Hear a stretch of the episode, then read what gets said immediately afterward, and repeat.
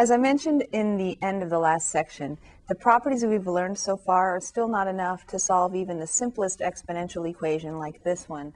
2 equals, e, sorry, 2 equals 3 to the x. I need a property that'll bring that x out of the exponent, right? Because I want to solve for it. Actually, I guess that's not true. We could do the log, right? Log base 3 of 2 equals x. But then without a calculator, or even with a calculator, evaluating log base 2 is not easy. In fact, what I want to say is, even with a calculator, we don't have an easy way to evaluate log base 3 of 2 yet. We need to use some properties to get this. It's called a change of base that we're going to be using.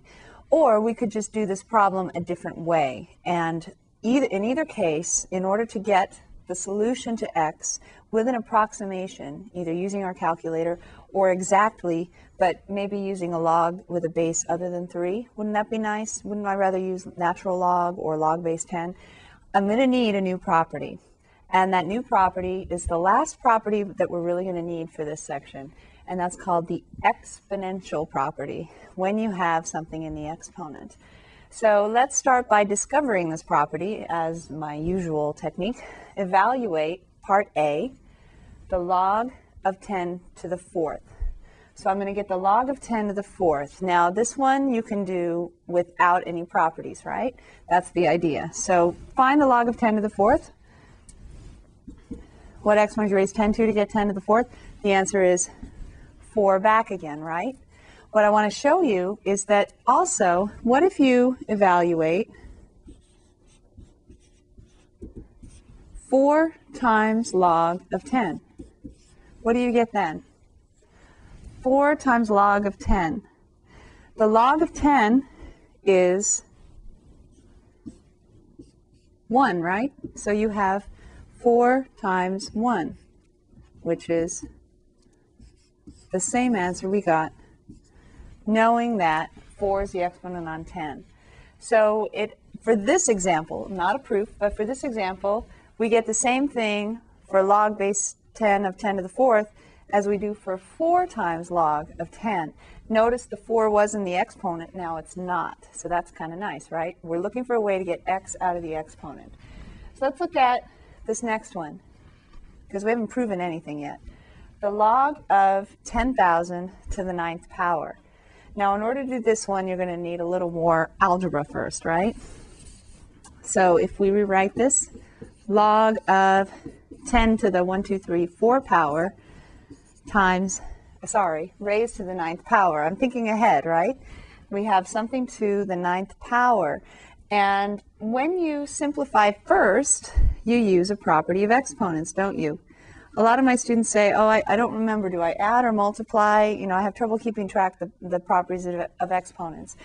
Well, you can always imagine writing this out the long way, right? Not that you would want to, but you could do 10 to the fourth times 10 to the fourth times 10 to the fourth nine uh, times, right? So you would have 10 to the fourth times another 10 to the fourth times 10 to the fourth nine times.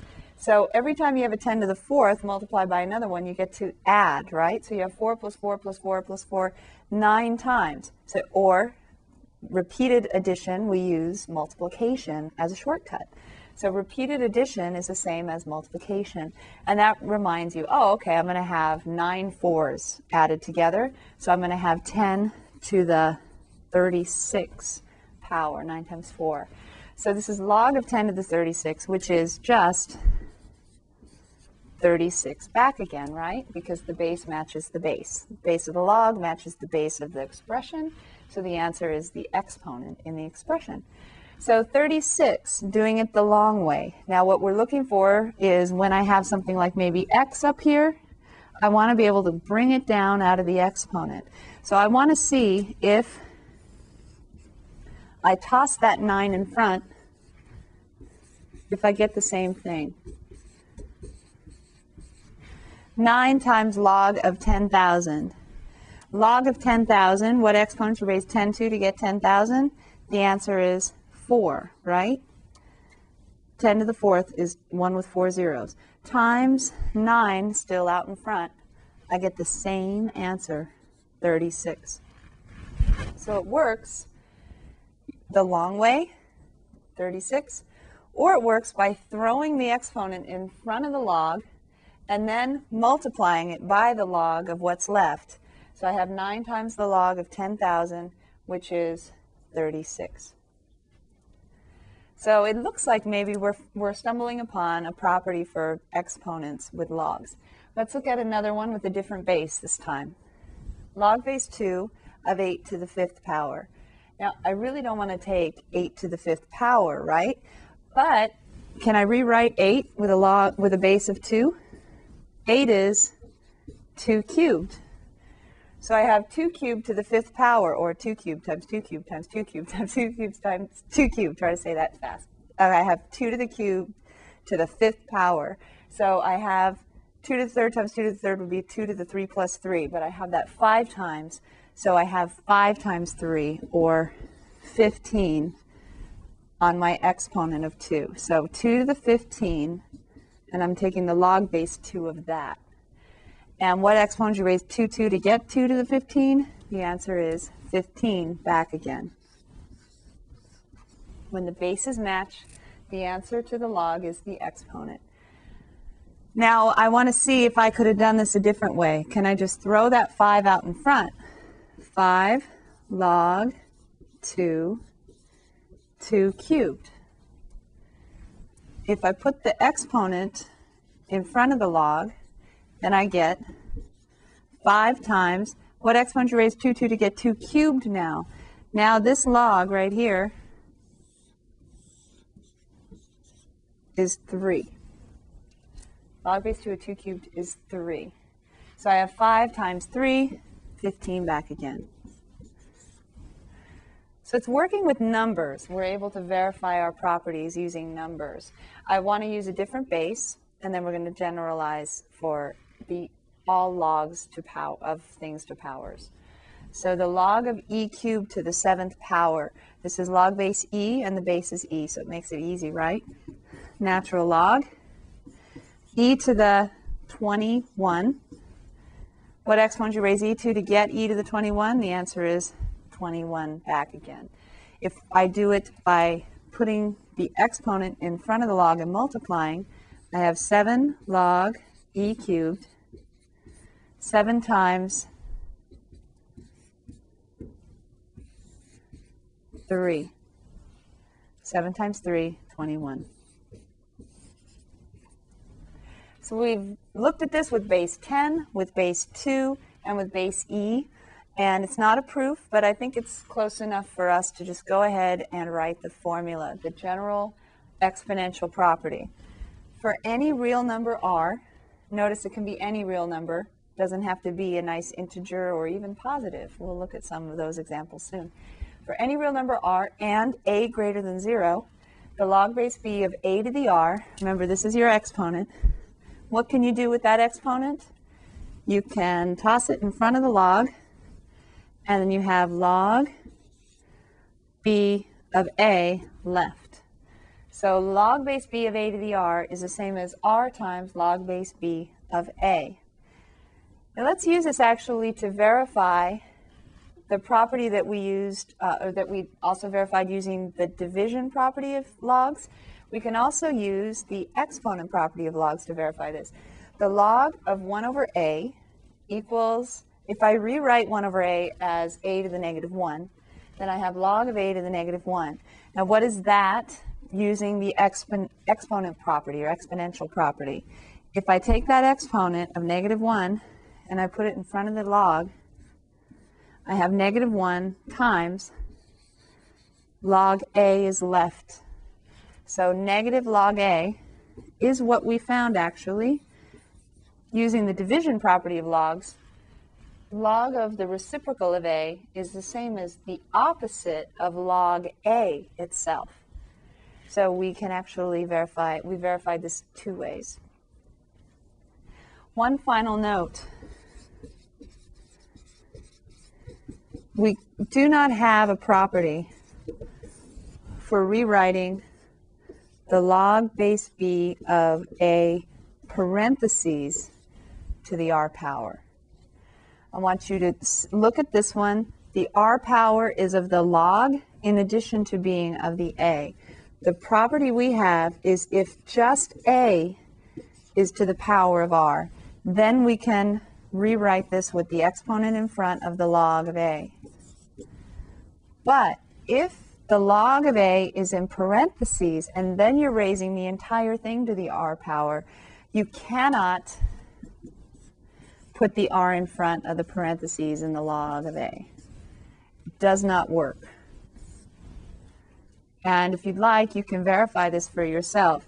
Take the log base 10 of, say, 1, 2, 3, 4, 5 zeros to the third power. This is log base 10 of this. This is 5 zeros, so that's 5. When you raise it to the third power, that's 125. It's not the same as 3 times log with, of 1 with 5 zeros. The log of, what is that, 100,000 log of 100,000 is 5. 5 times 3 is 15. 15 is not the same as 5 cubed or 125. So you can always, if you're not sure, make up an easier problem that you can do two ways. If you get the same answer both ways, then odds are you have the property correct in your mind. But if doing it one way it does not give you the same answer as doing it another way that you think should work, then you might want to rethink your properties and say, okay, wait, I'm not sure this is working, and look very carefully at the form of the problem. If the power is on the log as well, you can't rewrite it. Um, sorry, this is getting kind of messy here. The one in the box is the correct property. I want to show you one other thing that often gets us into trouble. Log of any base, 2 times 3 to the t power. This might look a little familiar because you have two, you have an initial amount times a base to the t power in years maybe, right?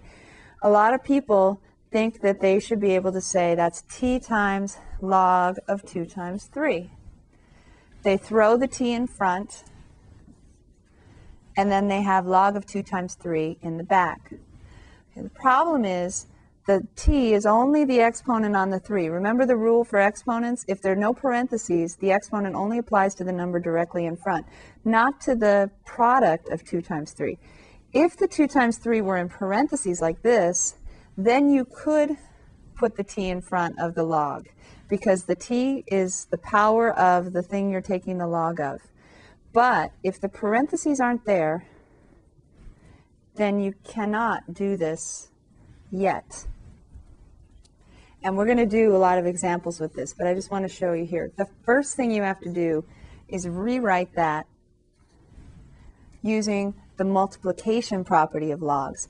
Use the fact that you're taking the log of a product of two things. A, maybe we could call it, is 2, and B is 3 to the t.